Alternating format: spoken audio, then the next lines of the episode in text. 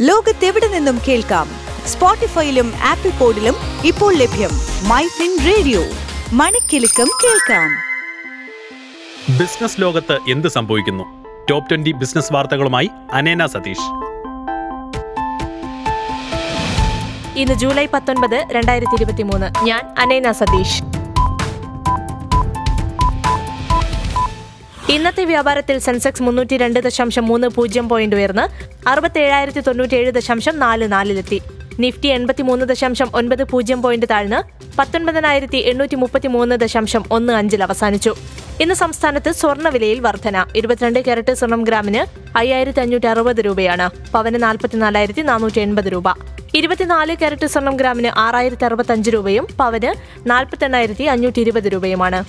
ഗോവയിൽ വാടകയ്ക്ക് നൽകുന്ന എല്ലാ പുതിയ ടൂറിസ്റ്റ് വാഹനങ്ങളും ക്യാബുകളും മോട്ടോർ ബൈക്കുകളും രണ്ടായിരത്തി ഇരുപത്തിനാല് ജനുവരി മുതൽ ഇലക്ട്രിക് വാഹനങ്ങളായിരിക്കുമെന്ന് മുഖ്യമന്ത്രി പ്രമോദ് സാവന്ത് വ്യക്തമാക്കി.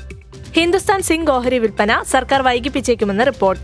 വരാനിരിക്കുന്ന പണനയത്തിൽ റിസർവ് ബാങ്ക് തൽസ്ഥിതി നിലനിർത്താൻ സാധ്യതയുണ്ടെന്ന് State Bank of India chairman Dinesh Khara പറഞ്ഞു. യു കെയിലെ പണപ്പെരുപ്പം ജൂണിൽ ഏഴ് ദശാംശം ഒൻപത് ശതമാനമായി കുറഞ്ഞതായി റിപ്പോർട്ട്.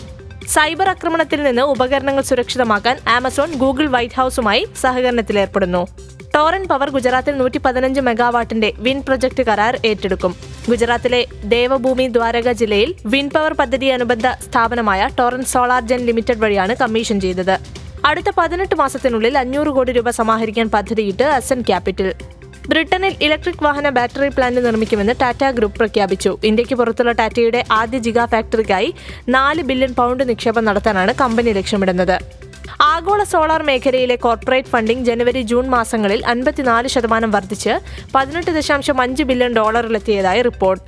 ആയിരത്തി അൻപത് കോടി രൂപ സമാഹരിക്കാൻ പിരാമൽ ഫാമിക്ക് സെബിയുടെ അനുമതി. സമാഹരിക്കുന്ന തുക കടത്തിന്റെ തിരിച്ചടവിനും കോർപ്പറേറ്റ് ആവശ്യങ്ങൾക്കും വിനിയോഗിക്കും. ജി ട്വന്റി രാജ്യങ്ങളുടെ നാലാമത് എനർജി ട്രാൻസിഷൻസ് വർക്കിംഗ് ഗ്രൂപ്പ് യോഗം ഗോവയിൽ ആരംഭിച്ചു.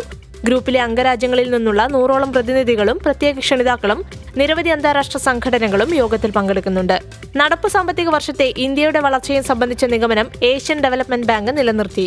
ഇന്ത്യ മൊത്ത ആഭ്യന്തര ഉൽപാദനത്തിൽ രണ്ടായിരത്തി ഇരുപത്തിമൂന്ന് ഇരുപത്തിനാലിൽ ആറ് ദശാംശം നാല് ശതമാനവും രണ്ടായിരത്തി ഇരുപത്തിനാല് ഇരുപത്തഞ്ചിൽ ആറ് ദശാംശം ഏഴ് ശതമാനവും വളർച്ച നേടുമെന്നാണ് എ ഡി ബി വിലയിരുത്തുന്നത്. പ്രീമിയം ഹോട്ടലുകൾക്കായി പാലറ്റ് ബ്രാൻഡ് അവതരിപ്പിച്ച് ഓയോ നടപ്പ് സാമ്പത്തിക വർഷത്തിന്റെ രണ്ടാം പാദത്തിൽ മൊത്തം അൻപത് പ്രോപ്പർട്ടികൾ പാലറ്റ് ബ്രാൻഡിന് കീഴിൽ എത്തിക്കാനാണ് കമ്പനിയുടെ ശ്രമം. റിലയൻസ് സ്ട്രാറ്റജിക് ഇൻവെസ്റ്റ്മെന്റ് ലിമിറ്റഡ് മറ്റൊരു പ്രത്യേക കമ്പനിയായി വേർപെടുത്തുന്നത് കണക്കിലെടുത്ത് എൻ എസ് സി ജൂലൈ ഇരുപതിന് റിലയൻസ് ഇൻഡസ്ട്രീസിനായി ഒരു പ്രത്യേക പ്രീ ഓപ്പൺ സെഷൻ നടത്തും.